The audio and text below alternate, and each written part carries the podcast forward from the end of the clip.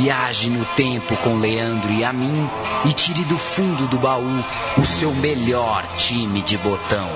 Agora na Central 3.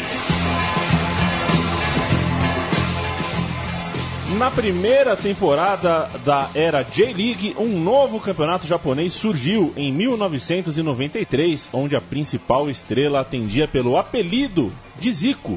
O craque brasileiro, que chegou a se aposentar no Flamengo, comandou a equipe ao título do primeiro turno da Liga Nacional, mas acabou derrotado na finalíssima para o Verde Kawasaki em decisão que aconteceu em janeiro de 94. O campeonato de 93, que acaba em 94, com um ídolo que estava aposentado no Brasil e jogou no Japão, de um campeonato que tinha um formato novo e que, de certa forma, reimpulsionou ou fez o futebol japonês nascer ou renascer. Paulo Júnior fez toda a pesquisa está do meu lado, dá bom dia, boa tarde, boa noite e fala um pouco mais. Olá, Leandro. Olá pro, pro ouvinte do meu time de botão. É isso, vamos falar do Kashima Antler de 93, time marcado pela grande estrela Zico, também por outros brasileiros, também por é, alguns japoneses que tiveram algum sucesso na carreira. E principalmente aproveitar o programa, não tem como falar da J-League 93 sem falar um pouco da história do futebol japonês, um pouco da história do Kashima, porque é o primeiro campeonato de um novíssimo momento do futebol local. Posso começar falando então do futebol japonês? Manda brasa. Contextualizar é, como a gente chega até a J-League de 93. Em 1965 teve início o campeonato japonês, então chamado Japan Soccer League, jogado, claro, por clubes amadores. As disputas até chamavam atenção nos anos 60, ainda mais com a medalha de bronze conquistada pela seleção japonesa nos Jogos Olímpicos de Tóquio em 68. Mas ali pelos anos 80, com as transmissões se internacionalizando e o início do mercado de transferência de jogadores eh, de forma mais aberta, mais ativa, os japoneses chegaram à conclusão que eles precisavam criar uma liga profissional para dar novo gás no esporte no país. Afinal, já era um tempo em que todo mundo começou a acompanhar campeonato italiano, campeonato alemão, campeonato espanhol e aquele campeonato de amadores no Japão. É, os japoneses chegaram à conclusão que era hora de mudar, era hora de ter um campeonato para valer. E aí surgiu a J-League, que tinha. Era um apóstrofo, né? O J. O J apóstrofo. É um tracinho, é um tracinho, tracinho na verdade. Né? É um tracinho, um é, hífen. É que é, é, é, tão rebuscado, né? O, é tão serifado o idioma japonês que parecia. E os um japoneses apóstrofo, sempre com grandes logotipos, né? Sempre, eles nunca falharam. Disso, eles são bons mesmo. E a J-League, portanto, foi fundada em 1992 com oito clubes que estavam na primeira divisão. Um da segunda divisão e mais o recém-criado Shimizu S-Pulse. Portanto, 8 mais 1 mais 1, 10. A chamada Japan Soccer League mudou o nome para Japan Football League e passou a ser, portanto, a competição semiprofissional, enquanto a J-League se organizava para ser lançada no ano seguinte, né, Paulo Júnior? Ainda em 92 houve um campeonato de transição. Que é um campeonato de transição, Paulo Júnior? Um campeonato de transição para o primeiro campeonato que ainda não é considerado é, a estreia da J-League, mas já é um campeonato com, esses, com essa novo, nova roupagem dos clubes, com os clubes se preparando para ter novos nomes e novas marcas, novas cores. Até entre setembro e novembro de do- 92 aconteceu a J-League Cup, que é conhecida também como a Yamasaki Nabisco Cup. Na prática, é a Copa da Liga. Mais ou menos como tem a Copa da Liga inglesa, é, é a equivalente à Copa da Liga lá no Japão, que hoje é, leva o campeão a jogar a Copa Suruga, diante do campeão da Sul-Americana. A última edição teve vitória do River Plate sobre o Gambosaka em 2015. Essa Copa em 92 teve os 10 times fundadores da J-League, jogando todos contra todos, com os quatro primeiros indo para a eliminatória semifinal. E a primeira fase já mostrou algo que seria usado na temporada 93, a temporada de estreia da J-League. Não havia empate, gol de ouro na É prorrogação verdade. ou até shootout para decidir o vencedor.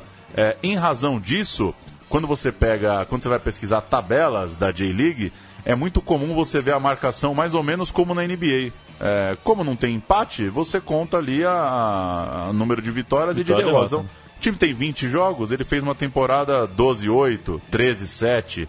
É, essa métrica que lembra um pouco o formato de tabela que a gente vê na NBA, por exemplo. Você jogava videogame nessa época? Paulo Jogava videogame e jogava com o Kashima Antlers, inclusive, no meu Game Boy. Pois é, eu vou tentar encontrar, inclusive, no YouTube, o BGM, aquela. Tinha uma musiquinha que fazia. É, fala, era um tchá-tchá-tchá, na verdade.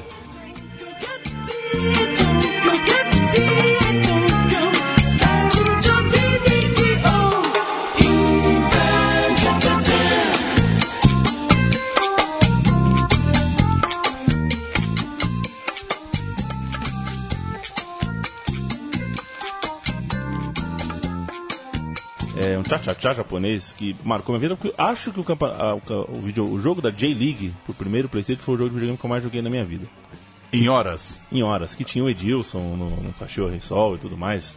O, Sensacional. O, o Argel, né? O Argel jogava no Verde Kawasaki, enfim. Terminar essa pré-história, é. então. 15 de maio de 1993, Paulino. Faltavam 27 dias para o Palmeiras sair da fila aqui no Brasil. Sensacional a medida. Começou a J-League, então, 15 de maio de 93. É, a gente está completando, então, 23 anos nesse mês é. de maio. Um jogo entre Verde Kawasaki que é o atual Verde Tóquio, contra o Yokohama Marinos. Depois de um sucesso inicial, a média de público da J-League caiu após alguns anos. Chegou a ser de 19 mil em 94, foi a 10 mil pessoas em 97. Foi quando a Liga então anunciou um pacote de ações de longo prazo para o futebol japonês, visando a ampliação do número de clubes profissionais e também criou uma segunda divisão em 1999. Mais recentemente, a Champions League Asiática a partir de 2002 e o novo Mundial de Clubes, nesse formato como a gente conhece hoje, a partir de 2005, deram um novo ânimo internacional aos clubes do país, que tem cinco títulos continentais, sendo três ainda em tempos de pré-champions, com o Jubileata, Verde Tóquio e Jeff United. Os dois mais recentes são do Urawa Diamonds e do Gamba Osaka. O Raya jogou contra o time brasileiro é lembrança errada? Pode minha? ser o time que pegou o Santos, talvez? Acho o é Santos isso, do Neymar, não? Acho que é isso. Pode Acho ser. É isso. Acho que é isso. Pode Santos, ser. Mas no fim das contas, é, confunde um pouco porque também tem um representante do país, né? Então tem o time que joga o Mundial via Champions Asiática, mas tem mais japoneses que já jogaram o Mundial pelo fato de, de ter essa, essa vaga do país sede, né? E a gente chega ao Kashima Antlers, o objeto de nosso time de botão dessa semana. O Kashima Antlers, é, a população da cidade de Kashima, é, que é de apenas 60 mil pessoas, mas o clube acabou ficando muito maior do que a cidade. Eu sempre disse aqui que o, o Santos é o maior time do mundo vindo de uma cidade pequena. O Kashima Antlers desafiou essa, essa tese. Porque, Ele abraça né? ali cidades vizinhas, né? Meio é. que um time da região, né? Exato. E o povo de Santos, que me desculpa, estou falando de tamanho de população. Claro. é uma cidade pequena. É, mas o alcance do, do clube, do Kashima Antlers, também se deu nas cidades vizinhas de Itaku, Kamisu, Namekata e Hokota. A região chega a 280 mil habitantes, se você considerar, portanto, todo, é, toda essa região. Como é que chama? Região. Uh, Podia ser metropolitana, metropolitana, mas não é. Acho que no caso não é uma metrópole. então, todo o perímetro. A, a grande Kashima. A grande Kashima. O estádio é o Kashima Soccer Stadium, que abriga 40 mil pessoas e é praça esportiva que sofreu muito com o terremoto que atingiu o leste do país em 2011, precisando passar por importantes reformas. Foi o estádio também de Irlanda e Alemanha nos grandes jogos da Copa de 2002. O clube foi fundado em 1947 como Sumitomo Metal Industries Football Club em Osaka e mudou para a cidade de Kashima em 1975. Chegou à primeira divisão no meio dos anos 80 e já se envolveu na criação da liga profissional 12 anos depois, em 92. Desde então, se tornou um dos maiores vencedores do país, recentemente superado pelo Sanfrecce Hiroshima, o time que veste o uniforme roxinho que Matias tanto gosta, na lista de títulos do campeonato japonês, parando nas sete taças e sem ganhar desde o tri de 2007, 2008, 2009. O time do Oswaldinho de Oliveira, correto? Time do Oswaldinho de Oliveira. Lá no final, no botão por botão, a gente vai falar um pouco dos técnicos. Time que tem uma história recente muito ligada aos técnicos brasileiros, né? Talvez o, o mais vitorioso recente é o Oswaldinho tricampeão japonês. Não é pouca coisa num país em que tem muito campeão nacional. Então é, é ser tricampeão no Japão é um grande feito mesmo. Eu coloquei o, o, o, nome de Matias na resenha porque Matias acaba de me informar que o Santos enfrentou o Kashiwa Reysol, não o Urawa, Urawa Red Diamonds, que chegou no Mundial de Clubes com o Washington, centroavante. Que é o time de 2007, então, campeão Perfeito. asiático com o Washington e que cai para o Milan é, no Mundial. Chegamos ao time do Kashima em 1993. Zico havia anunciado a aposentadoria após a última rodada do Campeonato Brasileiro de 89, aquele famoso Fla-Flu disputado em Juiz de Fora. Mais um convite do Sumitomo Metal Industries, o primeiro nome, né? A, a empresa que tocava o time que veio a ser o Kashima Antlers, o levou ao Japão em 1991, já sabendo, já com a promessa que o profissionalismo seria lançado dois anos depois. E aí é, começa uma grande aventura né, de um ex-aposentado jogando futebol numa liga é, iniciando, né, dando os primeiros passos profissionais. Com a J-League, os clubes passaram a ter as cidades vinculadas ao nome, num estilo mais parecido com as franquias dos Estados Unidos. E o clube, portanto, viraria o Kashima Antlers. Mas o maior camisa 10 da história do Flamengo ainda jogou na transição para a Liga. Pois é, como a gente lembrou, a Liga começa em 93, mas tem esse momento ali, 92, que é uma, uma preparação é, para a J-League de fato. E só para falar um pouco mais do Zico, vale lembrar que ele aceitou um convite do presidente Collor para ser secretário de esportes do governo federal.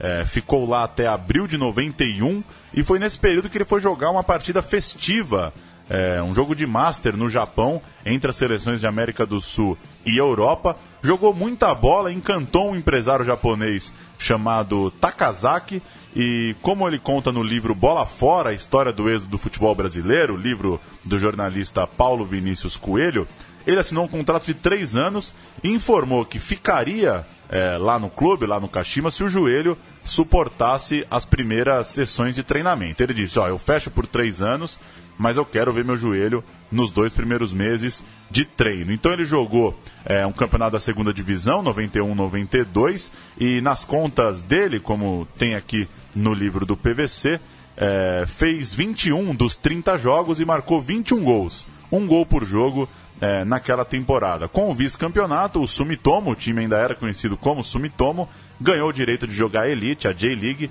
do ano seguinte. Na Copa da Liga, Zico e companhia terminaram no quarto lugar, caindo na semifinal para o Verde. Então, ficou em quarto nesse campeonato de transição que a gente acabou de citar.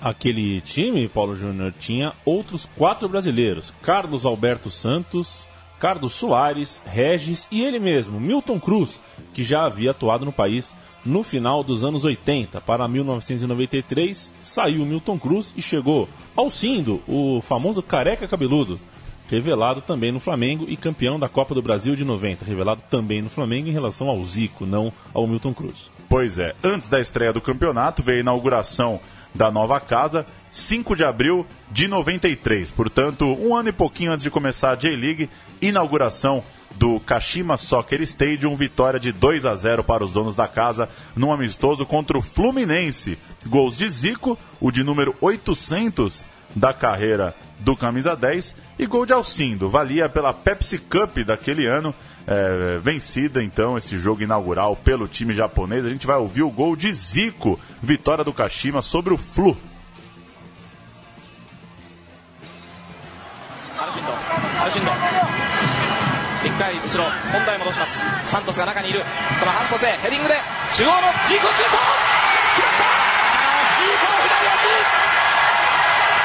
1回後ろ本題戻しますサントスが中にいるそのハントセヘディングで中央のジーコシュート決まったジーコの左足さすがですねアントラーズ1点先行アルツール・アンツレスト・イングラジーコ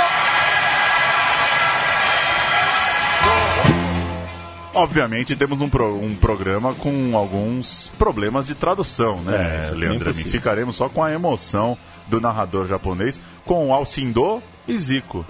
Um abraço para o Beratan Leal, que se recusou a, ajudar-nos com as traduções, porque é, é, era contra o Kashima Antlers, sempre foi um opositor ao futebol de Zico, que ele achava que só jogava no Maracanã. E para acabar com isso, ele fez gol no Fluminense em terras japonesas. Como diria o outro, em 16 de maio finalmente começava a J-League para o Kashima, que alinhou com o seguinte time contra o Nagoya Grampus, meu caro Leandro Yamin. Furukawa era o goleiro, Gaia, Ono, Okuno e Akita, os quatro defensores, Yasuto, Santos, o brasileiro, Massatada e Zico, Hasegava e Alcindo. Time, então, é, com dois brasileiros no meio-campo, o Alcindo no ataque e o, o restante japonês, na maioria deles jovens, né? Jogadores é, se animando também, né? Você imagina um país que está na primeira liga profissional de sua história, já nos anos 90, já com o mundo começando, né? Com uma, com uma coisa de globalização. Com certeza essa, esse, esses torcedores, essa, esse pessoal lá no Japão já consumia futebol europeu, né? Digamos assim. E, e chega a novidade é, para essa geração ter jogado com um cara como o Zico, né? É, e até como Alcino, que a gente vai contar que foi tão ou até mais importante que o Zico na campanha. Você. Eu te dou uma sugestão um dia para uma conversa de boteco. Ah. Sei que você gosta. Tem gente que não gosta, né? Tem gente que rejeita a conversa de boteco. Mas quando você já tiver ébrio com seus amigos, fala: vamos montar um time só com jogadores de três nomes? Por só exemplo, com jogadores Carlos de... Alberto Santos, Luiz Carlos Vinck, o Goiano, né? Como é que era o nome do Goiano? Luiz Carlos, Luiz Goiano. Carlos Goiano, enfim. É, uma, é um, um exercício interessante. E a estreia, voltando ao Kashima Hunters, já contou com uma grande atuação do camisa 10 e capitão, diante de pouco mais de 10 mil pessoas. O Zico marcou 3, gol, é, três gols, o Alcindo marcou 2 e o jogo terminou 5 a 0 para o Kashima. Três dias depois, de novo em casa, 3 a 2 sobre o Yokohama Flugels e bom início de temporada. Vieram então duas derrotas nas rodadas 3 e 4, mas o time, Paulo Júnior, reencontrou o bom futebol e a gente reencontra a cereja do bolo. Grandes jogos, grandes conquistas. A cereja do bolo.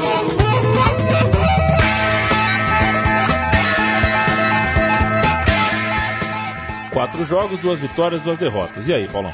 Cereja do bolo é a arrancada do Kashima rumo ao título do primeiro turno com 14 gols de Alcindo nos 18 jogos desse primeiro turno, o Kashima Antlers arrancou a partir da quinta partida para não perder mais a liderança. Foram 11 vitórias e só uma derrota para ser campeão do turno, a chamada Série Suntory, já na rodada 16, com duas partidas ainda a fazer e sem poder mais ser alcançado pelo Verde. O jogo da taça foi fora de casa, diante do Urawa Red Diamonds, e o time da pequena cidade de Kashima, sem nunca ter vencido o campeonato japonês na era. na pré é, na era pré-J-League, digamos assim, no antigo formato, levantava a primeira taça do novo momento do futebol do país, além de garantir um lugar na final da liga contra o campeão do segundo turno. Então, o regulamento era simples: campeão do primeiro turno, pega o campeão do segundo turno na grande final. Kashima Antlers, então, campeão do primeiro turno do primeiro campeonato japonês de fato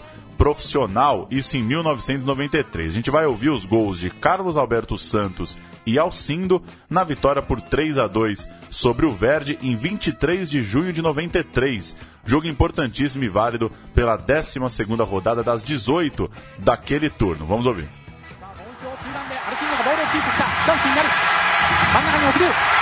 Santos,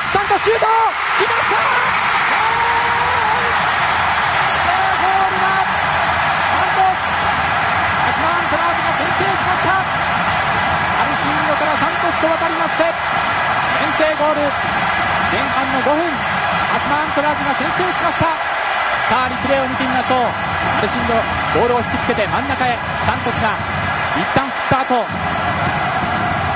左側からクロス。ラモスが一旦下げます。そしてまた左サイドペレイラ。ペレイラがボールを持った。秋田。スライディング。いいダッシュを見せました。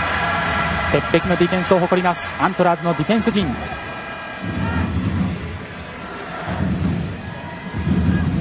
ラモスと橋谷。さあアントラーズ黒崎から。ボールをもう一度戻してアルシンドが持った。アルシンドがドリブル回っていく。キーパーシュート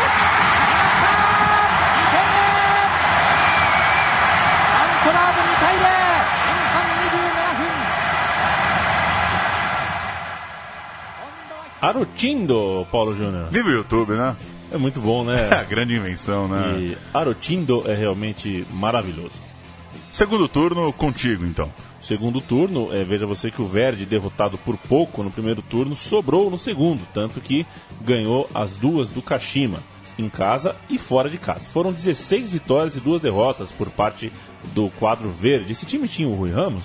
Tinha, Tinha, né? chegaremos já já. E só para explicar, Perfeito. você falou uma casa, uma fora, são 10 times no campeonato. Então, então. o primeiro turno, na verdade, são dois turnos, digamos, são dois campeonatos. Então, é, cada time, sim, eram quatro jogos, né? Dois válidos por esse primeiro campeonato que o Kashima ganhou e mais dois para o segundo. Chamei, chamei de turno, mas podemos chamar de, de campeonato, ou de primeira e segunda fase. Turno, retorno, contraturno e. E contra-retorno, né? Mais ou menos por aí.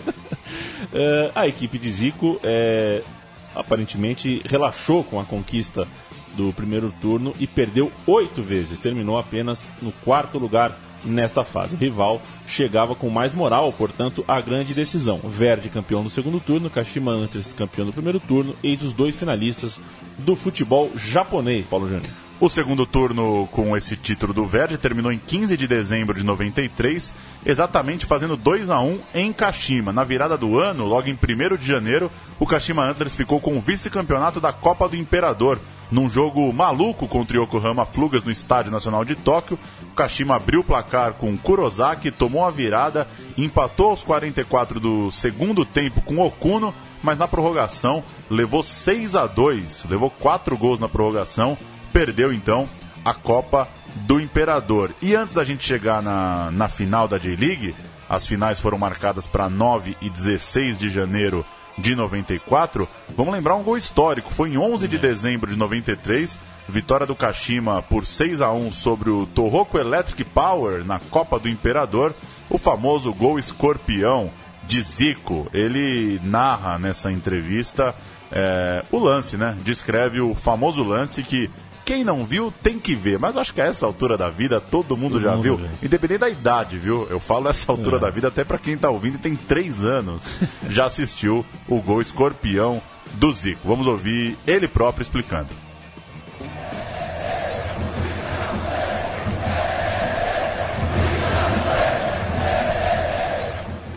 Eu fiz uma tabela com o Alcindo, o Alcindo mandou a bola, tabelou, eu, sa... eu abri a perna e a bola foi pro Carlos Alberto Santos. O Carlos Alberto Santos deu um, um toque para mim que entrava na corrida, só que a bola veio atrás, ela veio fazendo curva e ficou muito lenta. E eu não tinha como pegar, eu já tinha passado da bola. O Alcino, como ele saía muito também, né? Ele tinha muita mobilidade na frente, ele criou um movimento, recebeu, tocou em mim que penetrei no espaço e o Zico entrando. E, e eu confesso que a minha intenção era tocar um pouco mais na frente. Mas eu não peguei muito bem na bola e a bola. Ou o Zico estava com muita velocidade, não sei. E aí não dava para fazer nada. O que, que eu imaginei? Eu falei, só tem uma coisa para fazer, eu tenho que mergulhar para tentar pegar a bola com o calcanhar. E aí, com isso, a sorte era ver ter o goleiro saindo de novo, porque o goleiro saiu em todas, ele tinha que sair nessa também.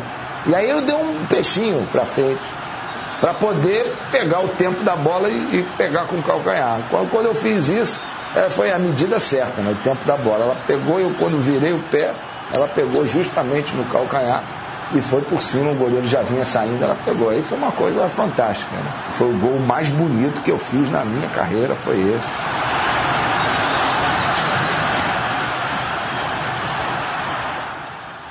Concorda? Nem um pouco. Mas nem um pouquinho, assim, nada. Mas respeito a, a, a plástica é bonito e é um gol que é difícil de se repetir porque é um lance muito peculiar, né? Um cruzamento que vem atrás e você passa da bola, mas volta um pouquinho. É, mas acho que o Zico fez gols mais legais, né? Não sei, posso estar posso estar enganado também. Mas não é um. Não é o. Quando você fala assim, Zico, eu já me vem um coisa, né? gols de falta, né? Sem ângulo, é, aqueles que a bola vai na redinha do lado ali, né? Impossível pro O goleiro. gol contra a Iugoslávia, né? Também. Muito, exemplo. muito, pra mim, muito mais impactante que esse. Mas é um golaço, né?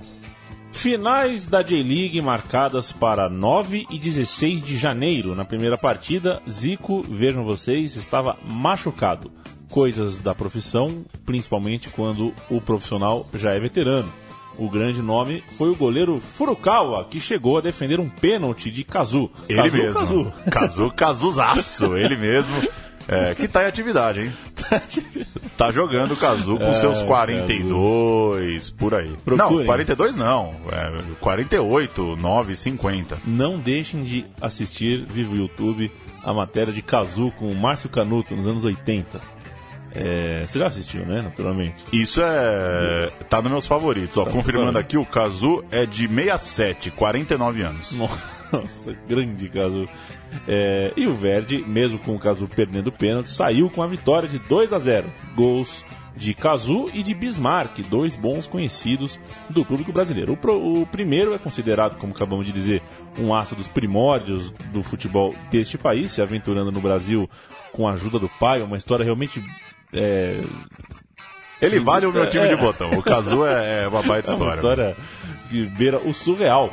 E o segundo, o Bismarck, vinha de títulos carioca e brasileiro pelo Vasco da Gama e também foi a Copa de 90, a Copa do Toputo, né, Paulo Júnior? Outra figura daquela importante, é, outra figura importante daquele time do Verde era o Rui Ramos, que acabamos de citar, que fez o caminho oposto de Cazu.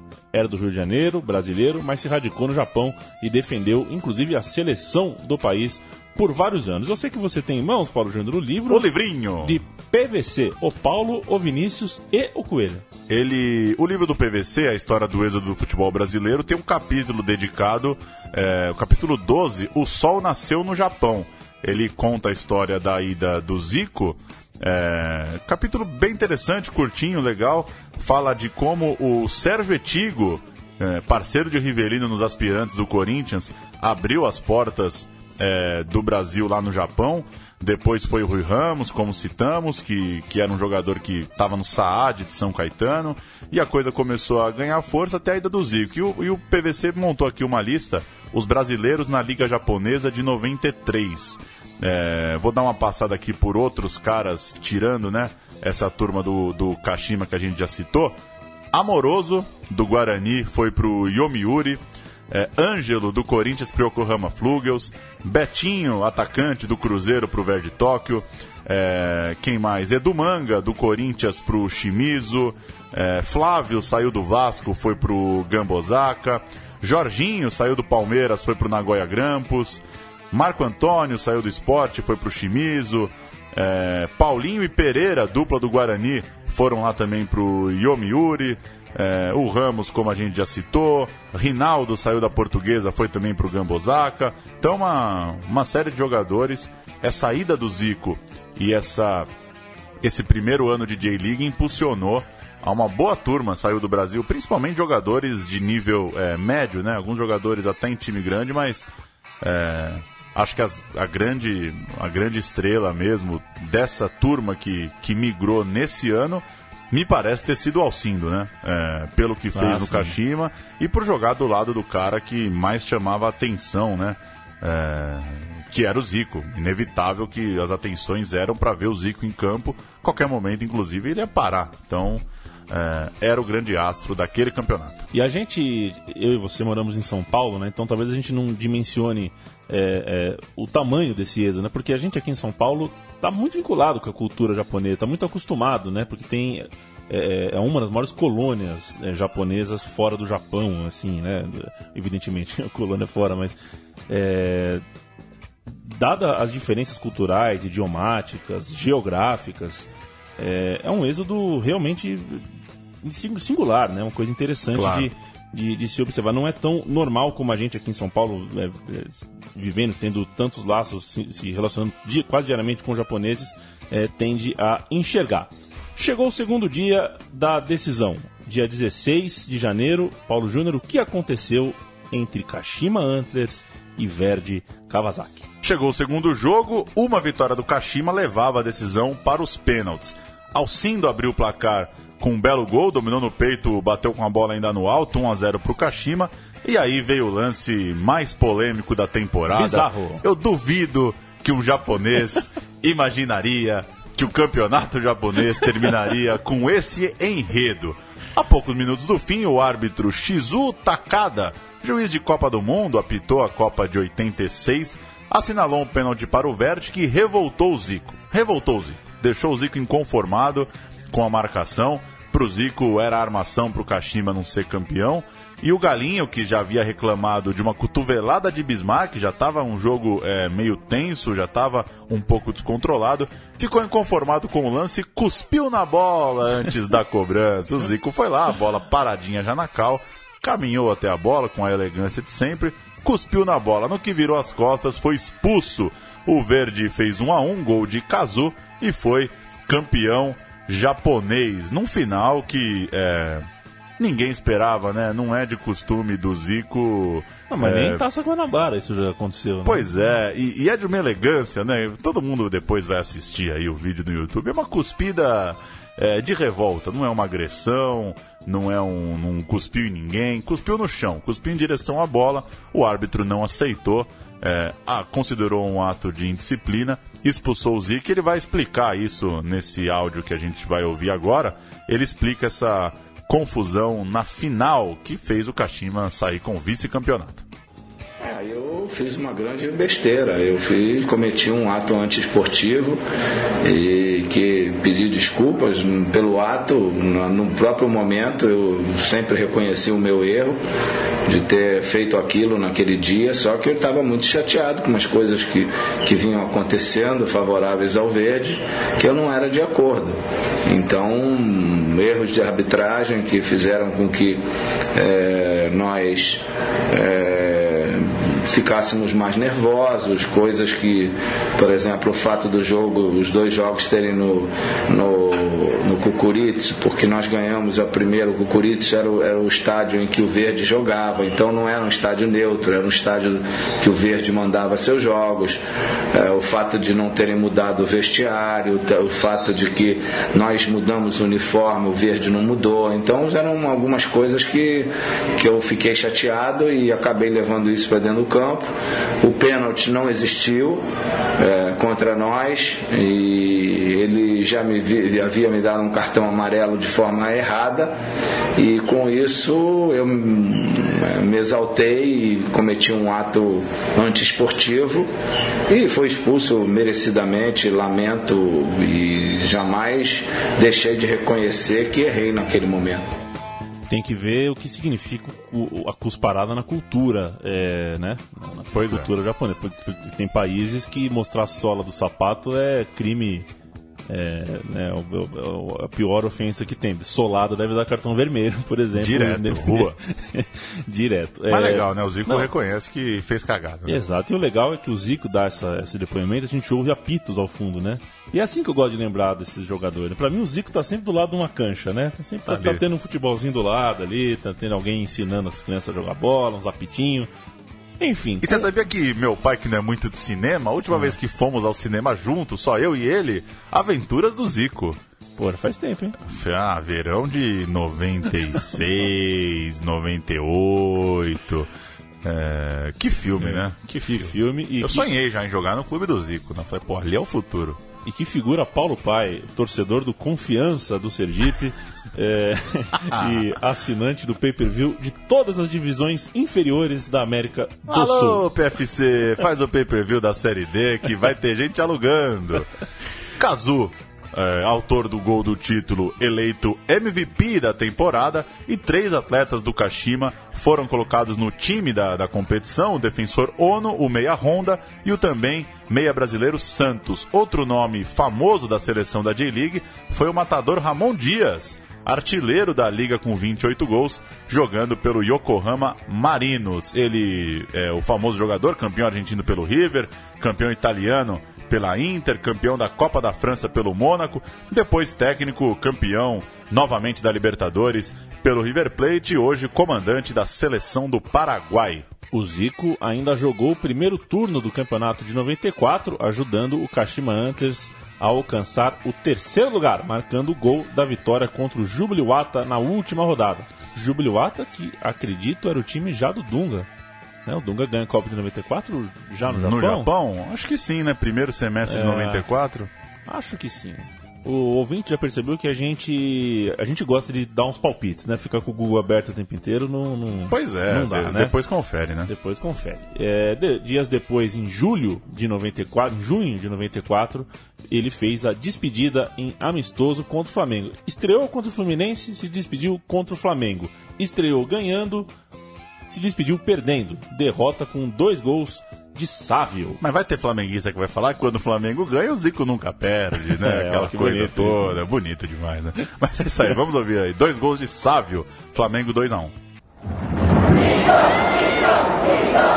A última partida de Zico pelo Kashima Antlers foi contra o Flamengo. Sávio não quis nem saber de cerimônia e fez o primeiro do Flamengo. Akita marcou o gol de empate do Kashima. Sávio de novo marca um belo gol e fecha o placar. Final Flamengo 2, Kashima 1. No final do jogo, Zico recebeu o título de cidadão de Kashima e a chave da cidade. Os prêmios foram entregues pelo primeiro-ministro Tsutomu Hata, pelos serviços prestados por Zico ao esporte japonês. Desde 1966, um estrangeiro não ganhava esta homenagem. Botão por botão.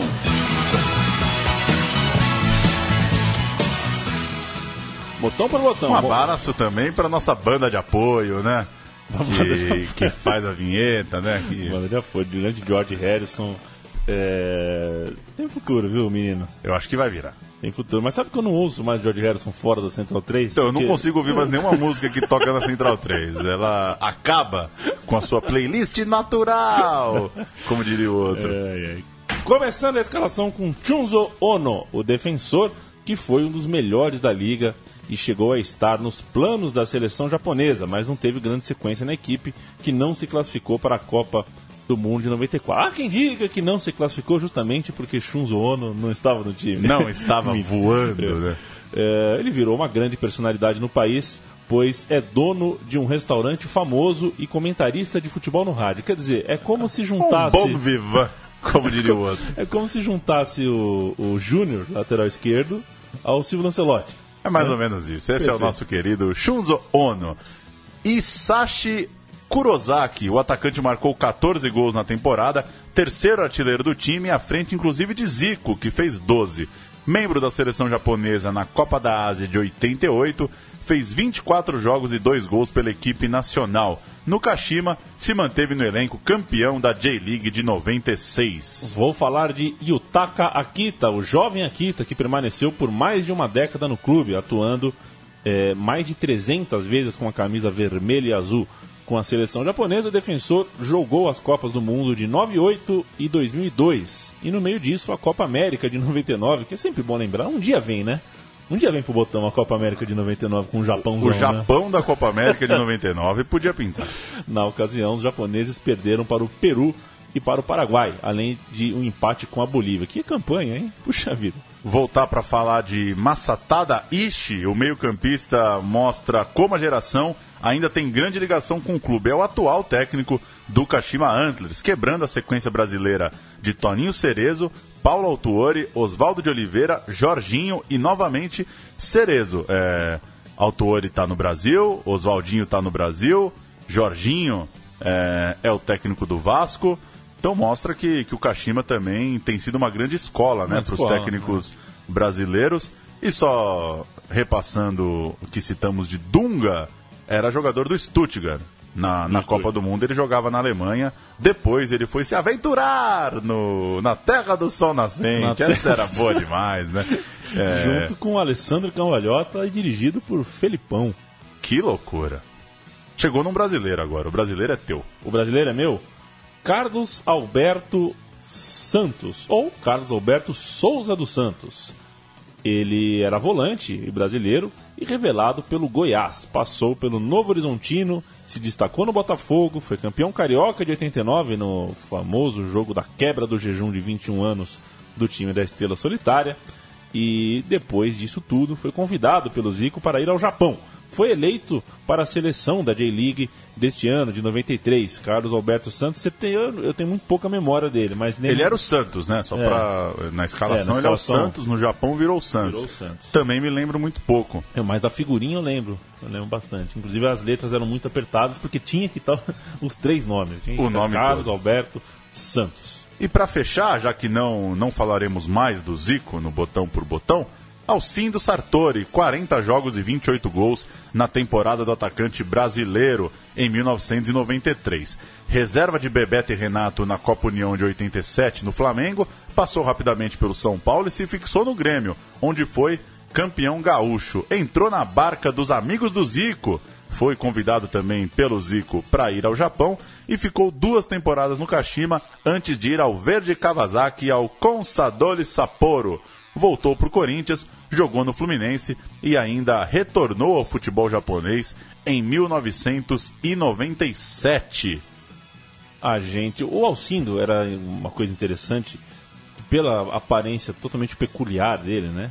Ele era careca, cabeludo, loiro. E ele virou boneco, ele tinha. Ele era uma coisa assim, no Japão tinha. era- tinha, tinha uma bala que, que, parecia, que, que lembrava a careca dele, assim, uma, umas franjinhas. Ele era um. Ele foi praticamente. Assim, não, dá, não, não vou conseguir fazer a medição. Mas do ponto de vista do merchandising, daquela coisa do mar, de vender produto tudo mais, ele estava equiparado ao Zico, viu? Era. E tanto que, né, é ídolo até hoje lá. E se você pergunta para ele aqui no Brasil sobre as boas recordações que ele tem na carreira, ele fala do Japão gargalhando. E- Muito feliz com o que construiu lá. E é uma história muito recente, né? Estamos falando de uma de uma história de receber estrangeiros. Eu até citei aqui no livro do PVC, conta outras aventuras. A gente falou do, do Rui Ramos, né? Que, que chegou ainda antes. Mas é uma história muito recente, né? O futebol japonês é uma coisa nova, né?